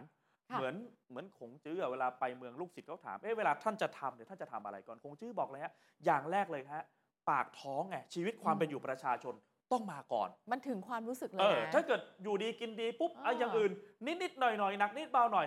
แล้วก็ปิดตาข้างหนึ่งปิดหูข้างหนึ่ง ยอม ได้แต่ ได้ ถ้าปากท้องไม่ดีปุ๊บอะไรก็ไม่ดีฮะ จริงค่ะผ่านไปหมดทุกอย่างเลยนะคะ ต่อมาสิ่งที่ยังไงก็ต้องสู้อะนะ ฮะ สู้กับก้าวไกลบ่อนทำลายก้าวไกล อาจจะเป็นไปได้ไหมว่าก็ลุ้นๆว่าก้าวไกล น่าจะต้องถูกยุบพักเถอะ ครับ เพราะว่าถ้ายุบพักไปแล้วก็สามารถที่จะจังหวะเพึ่งแตกรังใช่ไหม ฮะ ก็กวาดเข้ามาได้ เติมเข้าให้ตัวเองอีกต่างหาก ก็แต่จริงๆเห็นในการขยับช่วงนี้เนี่ยอ่าถ้ายุบพักไม่รู้ยุบไม่ยุบ อืม เราทดไว้ในใจก่อนเนี่ยนะครับ แต่ว่าก็จะเห็นในหลาย ๆ เรื่องที่ตอนเนี้ยก้าวไกลเองก็สะดุด ม หรือว่าเป๋หรือว่าเรื่องของภาพพจน์ที่อาจจะเสียหายไปในช่วงหลัง ๆ ก็เยอะเหมือนกัน แล้วก็นี่ไงฮะพอเสร็จปุ๊บอย่าอย่าได้มีเรื่องที่มันถูกขยายความได้โดนดิสเครดิตเลยนะ ใช่ แล้วความอ่าไม่มีประสบการณ์ทางการเมือง โดยเฉพาะ อืม งานด้านการบริหาร นิติบัญญัติคุณอ่าหมายถึงในสภาเนี่ยคุณอาจจะโอเค ค่ะ แต่คุณเคยบริหารหรือยังล่ะ ไม่เคยไง ตรงเนี้ยแหละจะเป็นจุดที่ทำให้เอาไปดิสเครดิตได้ ครับ ใช่ไหม รวมถึงสกัดนโยบายที่อาจจะสร้างผลงานของก้าวไกล ฮะ เช่น พรบนิรโทษกรรม อันนี้ก็เดี๋ยวต้องดูเพราะว่า อืม เพื่อไทยบอกเอ๊ะเราตั้งกรรมาธิการวิสามันขึ้นมาก่อนเลยไหม อ่า อ่าหลายคนก็เลยบอก เห็นไหม เอ๊ะแบบนี้ต้องการจะดึงเชงหรือจะดึงมาเป็นงานของสภาหรือเปล่า อืม อ่ะเดี๋ยวมีมานั่งคุยกันเพราะว่าคุณ ค่ะ วราวิทย์ก็ไปนั่งคุยกับในเพื่อไทยมาเหมือนกัน อาจารย์ชูศักดิ์นะคะ ฮะ มือกฎหมายของเพื่อไทยเดี๋ยวได้เห็นว่าเขาอธิบายว่าเหตุผลอะไรนะเขาถึงตั้งกรรมาธิการนิรโทษกรรมขึ้นมานะ ครั คะ บ ข้อสุดท้ายสู้ของเพื่อไทย คือสู้เพื่อที่จะชูคุณอุ้งอิง ว่าเหนือกว่าแกนนำก้าวไกล ฮะ นี่คือนายกหญิงในใจเขาคนต่อไปหรือเปล่าสำหรับ เออ เพื่อไทยอะนะ คือถ้าเกิดขยับขึ้นมาอย่างที่บอกไปว่าคุณอุ้งอิงเนี่ย ค่ะ เอ่อเป็นกลจักรสำคัญเลย เพราะว่าการเข้ามา อืม แล้วพระด้วยคำว่าตระกูลชินวัตรเข้ามาเนี่ย ค่ะ คือมันมีความมันมีผลกับความรู้สึกของโหวตเตอร์ หรือว่าคนที่เป็นคนสนับสนุนพรรคเพื่อไทยด้วย อืม อ่ะได้ลูกสาวคุณทักษิณมาหลายคนบอกแล้วนะ DNA แท้เลยใช่ไหมล่ะ ใช่ ถ้าเกิดเป็นแบบเนี้ยดีคือดีเลย อาจจะต้องให้บทบาทหรือว่าเวทีในการแสดงออกสำหรับคุณอุ้งอิง เพิ่มมากขึ้น แต่หลายคนก็ตั้งคำถามว่าเวทีเนี้ยมันจะไปอยู่ตรงไหน เช่น อ่ะตอนนี้ซอฟต์พาวเวอร์ใช่เรื่องหนึ่งแล้ว อืม รัฐมนตรีว่างอยู่สองเก้าอี้ หรือจะไปไกลกว่าตรงนั้นอีกอะ ไปไหนล่ะ ถ้าไกลกว่ารัฐมนตรีมีอยู่เก้าอี้เดียวแล้วฮะ อุ้ยสเต็ปแรกรัฐมนตรีช่วย อ่า รัฐมนตรีว่าการ ฮะ แล้วก็ข้างบนกว่านั้น ก็ไม่รู้ว่าอาจจะไม่ได้ช่วยหรือเปล่า อาจจะไปว่า ค่ะ การเลยหรือเปล่าอย่างนี้ไง ก็ได้หมด ฮะ ทุกตำแหน่งแหละแล้วแต่จังหวะทางการเมืองนะคะ เพื่อไทยเขาเล่นเกมการเมืองเป็น นี่แหละครับ คือมันจะเป็นจุดฮะที่แต่ละ ค่ะ พักต้องเลือกอ่าจุดขายของพักเราจะทำอุดมการณ์แบบไหน เราจะให้อะไรกับประเทศกับประชาชน อืม แล้วก็ต้องบอกว่าไอ้จุดขายนั้นเนี่ยที่คุณพยายามจะขายประชาชนจะเลือกท่านหรือไม่ ค่ะ ประชาชนโดยเฉพาะเอ่อที่เป็นอายุยังน้อยๆเนี่ยนะ first voter หรือว่าเป็นคนที่เพิ่งจะได้เลือกตั้งหรือเลือกตั้งครั้งสองครั้งเนี่ยบอกอยากจะปรับโครงสร้าง อืม แต่สิ่งที่ทางพรรคประชาธิปัตย์กับเพื่อไทยเสนอ มันเป็นการปรับโครงสร้างหรือมันเป็นการผ่าตัดทางสังคม หรือมันอาจจะเป็นแค่การทายากินยาแล้วรักษาชั่วคราว จะตอบโจทย์คนได้หรือเปล่านะ ใช่ค่ะ วันนี้อีกหนึ่งประเด็นร้อนที่จะคุยกันนะคะ เรื่องของกันมาธิการ ฮะ นิรโทษกรรม อ่ะก็ เพื่ จะ อไทยตั้งขึ้นมา ปรับ อย่างที่เราคุยกันเมื่อสักครู่อะค่ะว่า เอ๊ะมันเป็นการยื้อเวลาอะไรหรือเปล่า เพราะว่าก้าวไกลเองเนี่ยคือเขาเสนอร่างใช่ไหม อ่า เสนอร่างมาปั๊บอ่ะแล้วเพื่อไทยมีไหมเพื่อไทยจะมีหรือเปล่า เสนอไปรอไว้แล้ว รอไว้แล้ว ครับทีนี้ของเพื่อไทยก็มีข่าวจะเสนอประกบไหมแต่ไป ค่ะ คุยกับแกนนำพักเนี่ยพูดก่อนหน้านี้ก็ยังเหมือนจะแบ่งรับแบ่งสู้ว่าจะมีหรือจะไม่มีเนี่ยนะครับ อืม แต่เออวันนี้มีความชัดเจนว่าอาจจะเป็นการขอตั้งกรรมาธิการวิสามันก่อนไหม นั่นดิ ในการที่จะคุยคือเขาให้เหตุผลว่าถ้าเสนอเข้าไปเลยเนี่ยเดี๋ยวเกิดมันไม่ผ่านเกิดมันตกไปทำยังไง ค่ะ เออ สู้ตั้งกรรมธิการมานั่งคุยก่อนดีกว่า ว่า เนอะ เราจะร่างแบบไหนจะทำแบบไหน อันเนี้ยมันค่อยเป็นค่อยไปไปตาม เรียกว่าคันลองของงานสภา แต่พอถูกแบบเนี้ยหลายคนก็ตั้งคำถามว่า เอ๊ะ มันก็เป็นการดึงหรือว่าดึงเชงของก้าวไกลไหมหรือว่าพอดึงมาปุ๊บมันจะเป็นการอะไรวะสปอตไลท์ลง อืมอืม ระหว่างใครที่จะนำเสนอร่างนี้กันแน่ แปลว่าอย่างนี้คุณอ๋องมันจะต้องมี 2 โจทย์ถูกต้องไหมคะสำหรับ ฮะ เพื่อไทยว่า 1 คือเสนอร่างประกบ 2 ก็คือระหว่างนี้ที่ข่าวออกมาก็คือตั้งกรรมาธิการนิรโทษกรรมไว้คุยกันก่อน อ่า นักข่าวมีโอกาสถามคนเพื่อไทยคุณจะถามใครก่อน ต้องถามเอาต้องถามนายกแหละงาน ถาม เนี้ นาย ยกถามนายกเรื่องพรบนิรโทษกรรม เออก็ต้องถามว่าท่านจะว่ายังไง อา จะ จ ไป จะ แบบ คุย ไหน เรื่องนี้กันในสภา อ่า ใช่ไหมแล้วเพื่อไทยเนี่ยจะมีร่างประกบใช่ไหมนายกว่ายังไงฟังเสียงท่านนายกเศรษฐาค่ะ ยังไม่ได้ติดตามข่าวเลยครับก็เป็นเรื่องที่หน่วยหน่วยงานที่เกี่ยวข้องครับอืมผมมัวแต่ดูแลเรื่องปัญหาปากท้อง ปัญหาเรื่องพรบอากาศสะอาดปัญหาเรื่องยาเสพติดนะครับ โดยหลักการคิดว่าจะเป็นในแนวทางปลองดองทางการเมืองนะคะทุกกลุ่มทุกฝ่าย ก็แล้วแต่เขาจะเสนอขึ้นมาครับก็ต้องฟังความเห็นทุกๆฝ่ายด้วยนะครับ ต้องดูรายละเอียด ครับ ถามเรื่อง อุ้ย เห็นไหม มัวแต่ดูแลเรื่องปากท้องอะอ๋อง เนี่ยนายกชัดเจนไหม ค่ะ คือเพื่อไทยมาโดยโดยเฉพาะนายกเศรษฐาพูดตั้งแต่ช่วงเลือกตั้งว่า สิ่งที่ท่านอยากมาทำงานคือ มาดูแลปัญหาปากท้องพี่น้องประชาชน อะไรที่มันยังไม่รีบไม่เร่งอะไรมันร้อนอย่าเพิ่งไปแตะ แตะเรื่องที่มันร้อนที่สุดก็คือ ความอยู่ดีกินดีพี่น้องประชาชน ก็ถูกของท่าน เห็นไหม นะ เพราะว่าถ้าสมมติว่าจะเสนอร่างกฎหมายมาประกบหรือจะยังไง ฮะ ก็ให้ส่วนของพักที่เป็นพักเพื่อไทยเนี่ยทำไปก็ได้ ครับ ตัวท่านท่านก็โฟกัสแค่เศรษฐกิจ อ่า ปากท้อง ครั เอา บ เท่านี้ อีกคนหนึ่งที่ควรต้องไปถาม ค่ะ อ่ะถ้าถามนายกเศรษฐาท่านมาแบบนี้ หัวหน้าพักเพื่อไทยล่ะ อื อ่ะ ม คุณอุ้งอิงจะว่ายังไงบ้างเนี่ย ค่ะ นะครับ คือคุณอุ้งบอกว่ามันต้องหาจุดก่อน อันที่มันหยุดความขัดแย้งได้อย่างแท้จริง มันต้องคุยรายละเอียดอีกเยอะ แล้วพักเพื่อไทยก็สนับสนุนเรื่องนี้แหละ ไม่ทิ้งนะไม่ทิ้ง แต่มันต้องหาจุดยืนก่อนที่ทำทุกฝั่งเนี่ยเข้าใจกันรายละเอียดบางอย่างยังไม่เข้าใจก็ต้องไปคุยกันนะครับ แล้วบอกร่างเนี่ยไม่ได้มีจุดประสงค์เพื่อช่วยเหลือใครคนใดคนหนึ่งแน่นอน ค่ะ โอ้เพราะก่อนหน้านี้นี่กระแสไปลงเยอะ เอ๊ะจะเป็นการช่วยใครแบบไหนยังไงหรือเปล่าเนี่ยนะครับ แล้วถามว่ากังวลไหมคำว่าพรบนิรโทษกรรมก็เป็นเรียกว่าแผลเป็นของเพื่อไทยเหมือนกัน เมื่อปี 57 คุณนิ้งบอก โอ้โหอันนั้นมานานแล้วมาหลายปีแล้ว ตอนนั้นทำเนื้อหามาร่างก็ดี อันเนี้ยเราเอามาแก้ใหม่มันก็ได้เหมือนกัน แต่เวลามันเปลี่ยนไปก็ต้องกลับมาคุยกันใหม่นะครับ ส่วนกรณีของอดีตนายกทักษิณคุณนิ้งบอกเลยไม่เกี่ยวกับเรื่องนี้ เพราะคุณทักษิณได้รับอภัยโทษไปก่อนแล้ว อ่า อันนี้ค่อนข้างชัด พอหลายคนก็มีประเด็นบอกเดี๋ยวอยากจะถามอ ค่ะ ยากจะถามคุณนิ้งบอกอ่าวันนี้ก็ตอบเลย เดี๋ยวลองฟังเจ้าตัวตอบครับ ต้องหาจุดที่หยุดความขัดแย้งของทุกคนอย่างแท้จริงนะคะ แน่นอนว่านิรโทษกรรมเนี่ยเราต้องพูดคุยกันต่อในดีเทลอีกเยอะ และเราพักเพื่อไทยสนับสนุนเรื่องนี้มาโดยตลอดนะคะ เราไม่ทิ้งไปไหนแน่ๆ แต่ขอจุดยืนที่ทำให้เราทุกคนเนี่ยเข้าใจกันจริง ๆ ไม่ต้องห่วงค่ะเราก็ผลักดันกันต่อไป แต่มันจะมีแน่นอนว่าในดีเทลบางอย่าง ที่อาจจะยังไม่ใช่ที่ยังไม่เข้ากันก็ต้องคุยกัน นั่นเป็นเรื่องปกติอยู่แล้วค่ะเคสของท่านทักษิณเองก็ เอออิงว่า อันนี้ก็ไม่ไมไม่ไม่ได้เกี่ยวอะนะคะ เพราะว่าเอ่อท่านทักษิณได้ได้รับอภัยโทษด้วยนะคะ แล้วก็อย่างวันที่ 5 ที่ผ่านมาก็ไม่มีการอภัยโทษเกิดขึ้นนะคะ อย่างที่ทุกคนมาถามว่าเอ่อตกลงเป็นยังไงอภัยโทษใช่ไหมแล้วอิงตอบว่าอิงไม่ได้ยินมาอย่างนั้น ก็จริงมันก็ไม่มีอะไรเกิดขึ้นวันนี้วันที่ 6 แล้วอะนะคะ ซึ่งก็ก็เป็นไปตามนั้นว่าอิงไม่ได้ยินมาอย่างนั้น ซึ่งมันก็ไม่ได้เกิดอย่างนั้นจริง นี่เห็นไหมฮะ คือคุณอุ้งอิงก็บอกว่าอ่ะตอนนั้นร่างก็ดีนะ อืม แต่เวลามันผ่านไปแล้ว มันก็ต้องกลับมาคุยเรื่องนี้กันใหม่เห็นไหมทุกอย่างมันต้องทำให้สอดคล้องกับบริบทที่เปลี่ยนไปของสังคมด้วย อันเนี้ยก็ต้องรอดูว่าจะทำยังไงจะไปต่อมากน้อยแค่ไหนคือ เรื่องนี้มันก็เป็นเหมือนของร้อนเหมือนกันเป็นอีกหนึ่งคำแถลงของเพื่อไทยฮะเพราะว่าสมัยคุณยิ่งรักษณ์เนี่ยเรื่องนี้ ค่ะ เป็นเรื่องใหญ่ งั้นลองกลางดูหน่อยไหมร่างพรบนิรโทษกรรมตอนนั้นที่คุณลุงอิงเอ่ยถึงนะ ครับ ที่บอกว่าดีเนี่ยในรายละเอียดเป็นยังไงนะคะ ย้อนเหตุการณ์ให้คุณผู้ชมได้เห็นค่ะ ร่างกฎหมายร้อนฉบับนี้เนี่ยเรียกกันว่านิรโทษกรรมสุดซอย เป็น ครั คำ บ ที่เราคุ้นเคยเนาะหรือว่ากฎหมายนิรโทษกรรม ที่เรียกว่านิรโทษลักหลับอะค่ะ เพราะว่าผ่านความเห็นชอบกันตอนประมาณตีสี่ร่างพรบนิรโทษกรรมนะคะ ได้รับการต่อต้านจากภาคประชาสังคม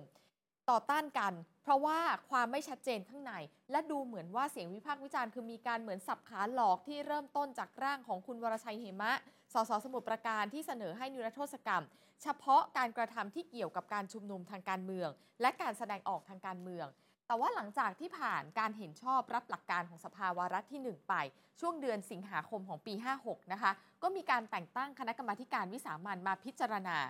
แล้วกลับเข้ามาสู่วาระ 2 กับวาระ 3 คณะกรรมาธิการเสียงข้างมาก มีมติไปเดือนตุลาคมปี 56 บอกว่าให้เปลี่ยนไปใช้ร่างใหม่ของคุณประยุทธ์สิริพานิชรองประธานคณะกรรมาธิการ เรียกกันว่าฉบับเหมาเข่งสุดซอยแทน เนื่องจากว่าได้ขยายให้นิรโทษกรรมเนี่ยมีขอบเขตรวมไปถึงคดีทุจริต ย้อนหลังไปจนถึงปี 47 ที่ถูกคณะกรรมการตรวจสอบการกระทำที่ก่อให้เกิดความเสียหายแก่รัฐ หรือว่าคอตอสอที่จัดตั้งขึ้น หลังจากรัฐประหารปี 49 กล่าวหาไป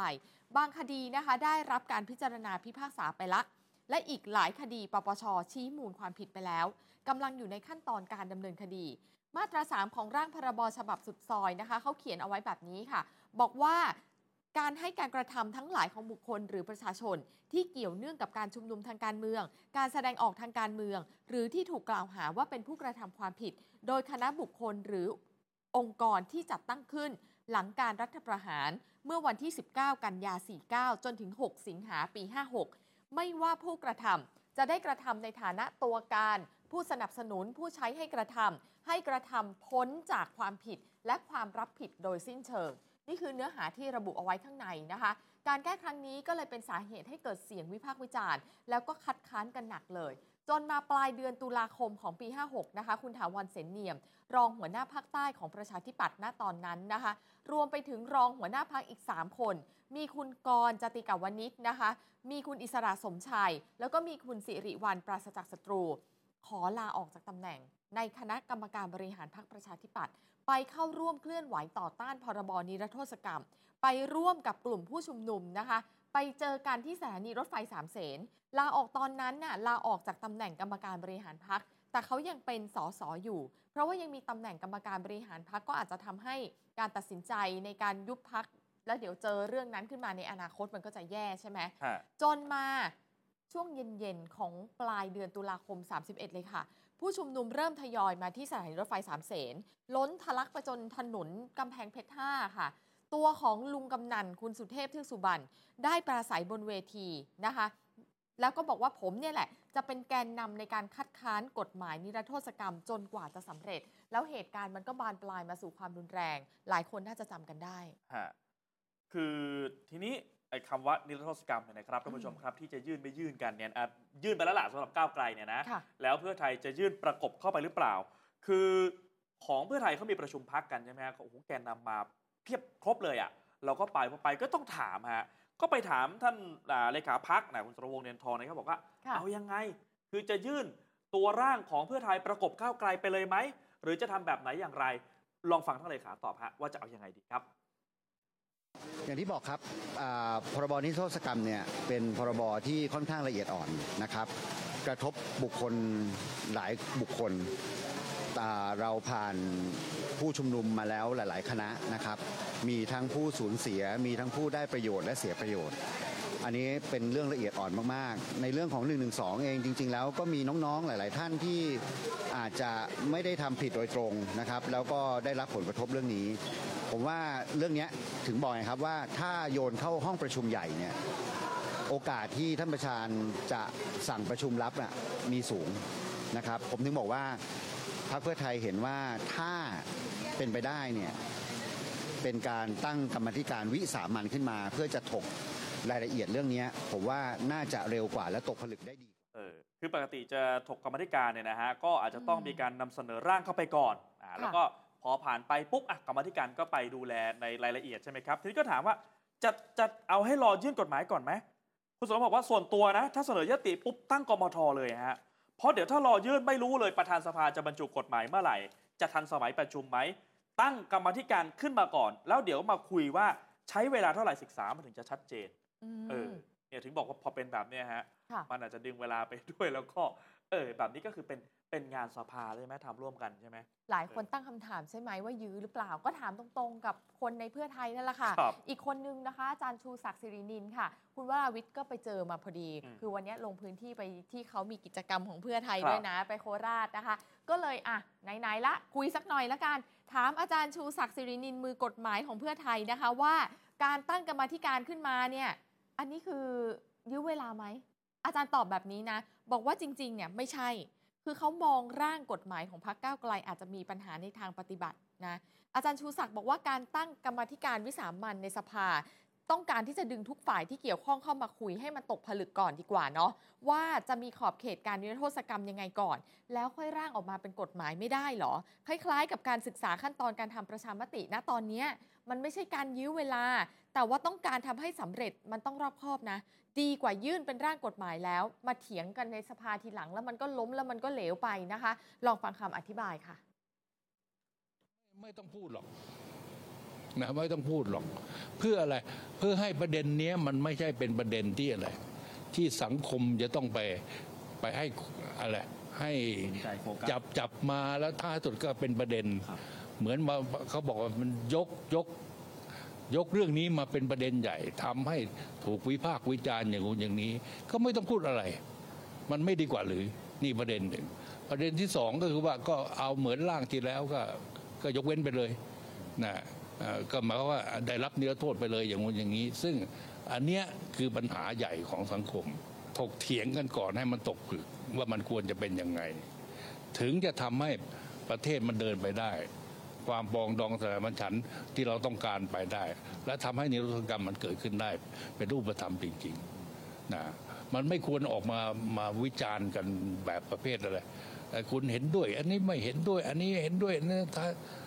ภาษาทางกฎหมายก็ว่าเรื่องนี้มันก็จะนูนขึ้นมาอีกพอนูนขึ้นมาก็ไม่เป็นผลดีต่อฝ่ายใครเราก็คิดว่าเออการตั้งกรรมกรรมาธิการศึกษา มันก็ถือว่าเราก็เดินหน้า เดินหน้าทำเอ่อหาลือ เพราะเราไม่ใช่พักเดียว เราไม่ใช่รัฐบาลพักเดียว เรามีพักร่วมรัฐบาลเต็มไปหมด ขณะเดียวกันก็มีฝ่ายค้าน ฝ่ายค้านเขาเห็นอย่างนี้ ไม่งั้นมันก็จะเป็นการอะไรมาสู้กันในรัฐสภา แต่ว่าไม่มีชนะ มีแต่แพ้ ไม่มีใครได้ ไม่มีใครได้ ถ้าเราจะล้มก็เอ่อถ้าเราจะไม่เดินต่อเนี่ยง่าย ๆ เลยก็คว่ำร่างของพรรคก้าวไกล ความไปก็จบ แล้ว ก็จบแล้วอย่างนี้เป็นต้น ซึ่งซึ่งเราไม่อยากให้เกิดทำนองนั้น อยากให้ไปเสี่ยงไหมล่ะ ถ้าเสี่ยงล้มแล้วจบนะ หรือจะคุยกันแล้วก็ร่างขึ้นมา อืม มันจะได้ไปพร้อม ๆ กัน ค่ะ ทีนี้อาจารย์ก็บอกว่าในมุมของก้าวไกลเนี่ยร่างกฎหมายเขามันมีข้อกังวลสองเรื่องหนึ่งก็คือเปิดโอกาสให้สละสิทธิ์ในการนิรโทษกรรมได้ แบบนี้กฎหมายจะไม่ศักดิ์สิทธิ์หรือเปล่า มันจะไม่ชัดเจนหรือเปล่า มันจะไม่แน่นอนหรือเปล่า สองก็คือว่าการให้อำนาจคณะกรรมการไปวินิจฉัยว่าใครล่ะ ที่ควรจะได้นิรโทษกรรมบ้าง จากการกระทำความผิดที่มีเหตุมูลเหตุจูงใจทางการเมือง อันนี้มันอาจจะยากมันอาจจะไม่เท่าเทียมหรือเปล่า อืม ในทางกฎหมาย ค่ะ เออเพราะมันไปมีผลจากคณะกรรมการหมดเลยเนี่ยนะอ่ะลองฟังอีกมุมหนึ่งครับ ตัวอย่างเช่น มีกรณีสละสิทธิ์อย่างเงี้ย อ่าใช่สละสิทธิ์ได้ ซึ่งซึ่งผมคิดว่าไอ้กฎหมายมันต้องมีความแน่นอนนะ มีความศักดิ์สิทธิ์มีความแน่นอน เมื่อประกาศใช้แล้วต้องบังคับเป็นการทั่วไป ผมผมคิดว่ามันไม่ไม่มีนะ มันจะเออ คุณคุณสละสิทธิ์ ผมอันนี้ได้รับประโยชน์ อันนี้สละสิทธิ์อันนี้ไม่เอาอยู่อย่างนี้ ความแน่นอนความศักดิ์สิทธิ์ของกฎหมายไม่มี อันนี้เป็นเรื่องใหญ่ แม้ว่าจะเป็นความสมัครใจของคนผู้นั้นเองที่จะสละสิทธิ์ไม่นิรโทษกรรม ทำให้กฎหมายเนี่ยขาดความแน่นอน ขาดความศักดิ์สิทธิ์ข้อสองเนี่ยผมค่อนข้างจะหนักใจในประเด็นว่า ถ้าคุณมอบให้คณะกรรมการชุดหนึ่ง ไปตรวจสอบ ว่าอันไหนเข้าเกณฑ์อันไหนไม่เข้าเกณฑ์อย่างคุณอย่างนี้ ผมว่าหนักนะตัวอย่างเช่นเอ่อมาตรานี้คดีนี้ นะอันนี้ใช่ อันนี้นิรโทษ อันนี้ไม่มีเจตนา อันนี้เอ่ออะไรไม่มีเจตนาพิเศษอย่างนั้นเพราะนั้น จูงใจทางการเมือง เอ่ออันนี้ไม่มีมูลเหตุไอ้งนอย่างนี้ ผมว่าหนักเนยหนักในแง่ไง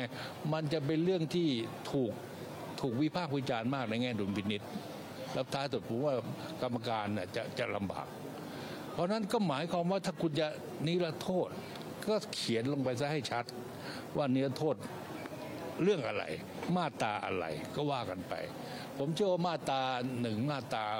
ไม่มีหลายกรณี เพราะมันจะเกิดความลักลั่น เกิดเกิดปัญหาในการตีความผมผมเกรงว่า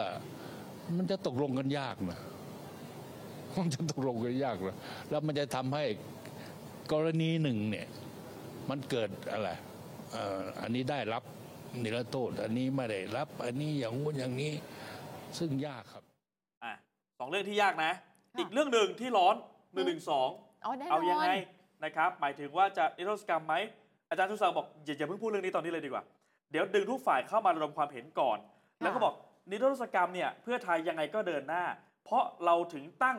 มียติตั้งกรรมาธิการศึกษาไง อืม ถึงแม้จะไม่ใช่นโยบายรัฐบาลก็ตามเนี่ยก็ ค่ะ ก็เดินหน้านะ ถึงต้องตั้งกรรมาธิการมาจะบอกไม่ทำไม่ได้ หรอหรอหรอหรอเอาอีกมุมนึงไหม ฮะ นักวิชาการค่ะ อ่ะว่ายังไงฮะ อาจารย์ภูมิมูลศิลป์นะคะ คณะบดีคณะสังคมศาสตร์มหาวิทยาลัยศรีนครินทรวิโรธบอกว่า ก็ผมมองว่ายื้อเวลา อ้าว คือการศึกษาเนี่ยมันศึกษามาหมดแล้ว ไม่รู้จะศึกษาอะไรอีกแล้ว อาจารย์เนี่ยอยู่ในคณะกรรมการสมานฉันท์คณะกรรมการปรองดองในอดีตนะคะ อาจารย์อยู่มา 3 ชุดอ่ะสิกว่าปีอะค่ะ มันมีหมดทุกอย่างแล้วอาจารย์บอกแบบนี้ และภาคประชาสังคมก็ไปไกลกว่าการมานั่งศึกษาด้วย อาจารย์บอกว่าประชาชนกำลังเรียกร้องให้มีกฎหมายตัวนี้ ฝั่งเพื่อไทยเองอ่ะเพื่อไทยก็ดูเหมือนจะมีปมที่สังคมตั้งคำถามเนาะว่ามีอยู่คนคนหนึ่งที่ได้ประโยชน์จากกระบวนการยุติธรรมไหม สุดท้ายการตั้งคณะกรรมาธิการขึ้นมาเนี่ยอาจจะเป็นเพราะว่าทำให้คนเห็นว่าไม่ได้ละเลยเรื่องนี้ไปนะ แต่ปลายทางของคณะกรรมาธิการก็ทำได้เพียงแค่ศึกษาแล้วก็ทำรายงานเสนอ มันไม่ได้แปลว่าสิ่งที่เสนอไปมันจะเกิดขึ้นทั้งหมดนะ มันยังขึ้นอยู่กับผู้มีอำนาจว่าจะปฏิบัติตามหรือเปล่าด้วยซ้ำลองฟังเสียงดูค่ะ เราทราบกันดีครับว่าการตั้งกรรมาธิการขึ้นมาเนี่ยก็คงจะไปไว้ประชุมศึกษา แล้วก็ทำรายงานเสนอ ซึ่งอยากจะเรียนว่าข้อเสนอแนะเนี่ยมันมีมานานละ และตอนเนี้ยภาคประชาชนเขาไปไกลกว่าจะมานั่งศึกษาละตอนเนี้ยประชาชนมีคนเรียกร้องนะครับว่าอยากจะให้มีกฎหมายนิรโทษกรรมแล้ว ลองฟังเสียงประชาชนสักนิดหนึ่งว่าเขาพร้อม เพียงแต่ว่าติดอยู่ไม่กี่ประเด็นเท่านั้นเองที่อาจจะยังมีความเห็นต่างกันอยู่ และนอกจากนี้เองอย่าลืมว่าในส่วนของพรรคเพื่อไทยเองเนี่ยก็มีบุคคลคนหนึ่งที่ทางสังคมก็จับตามองอยู่นะว่าเอ่อได้ประโยชน์อย่างไรในกระบวนการยุติธรรม แต่ในขณะที่ประชาชนไม่ได้รับประโยชน์ตรงนี้ด้วยหรือเปล่านะครับ ก็คืออดีตนายกทักษิณ ใช่ครับ นายใหญ่ชั้น 14 วันที่12เปิดประชุมสภาแล้วฮะหลังจากนั้นร้อนร้อนพอๆกับวันงานร้อนอาจจะร้อนมากด้วยซ้ำไป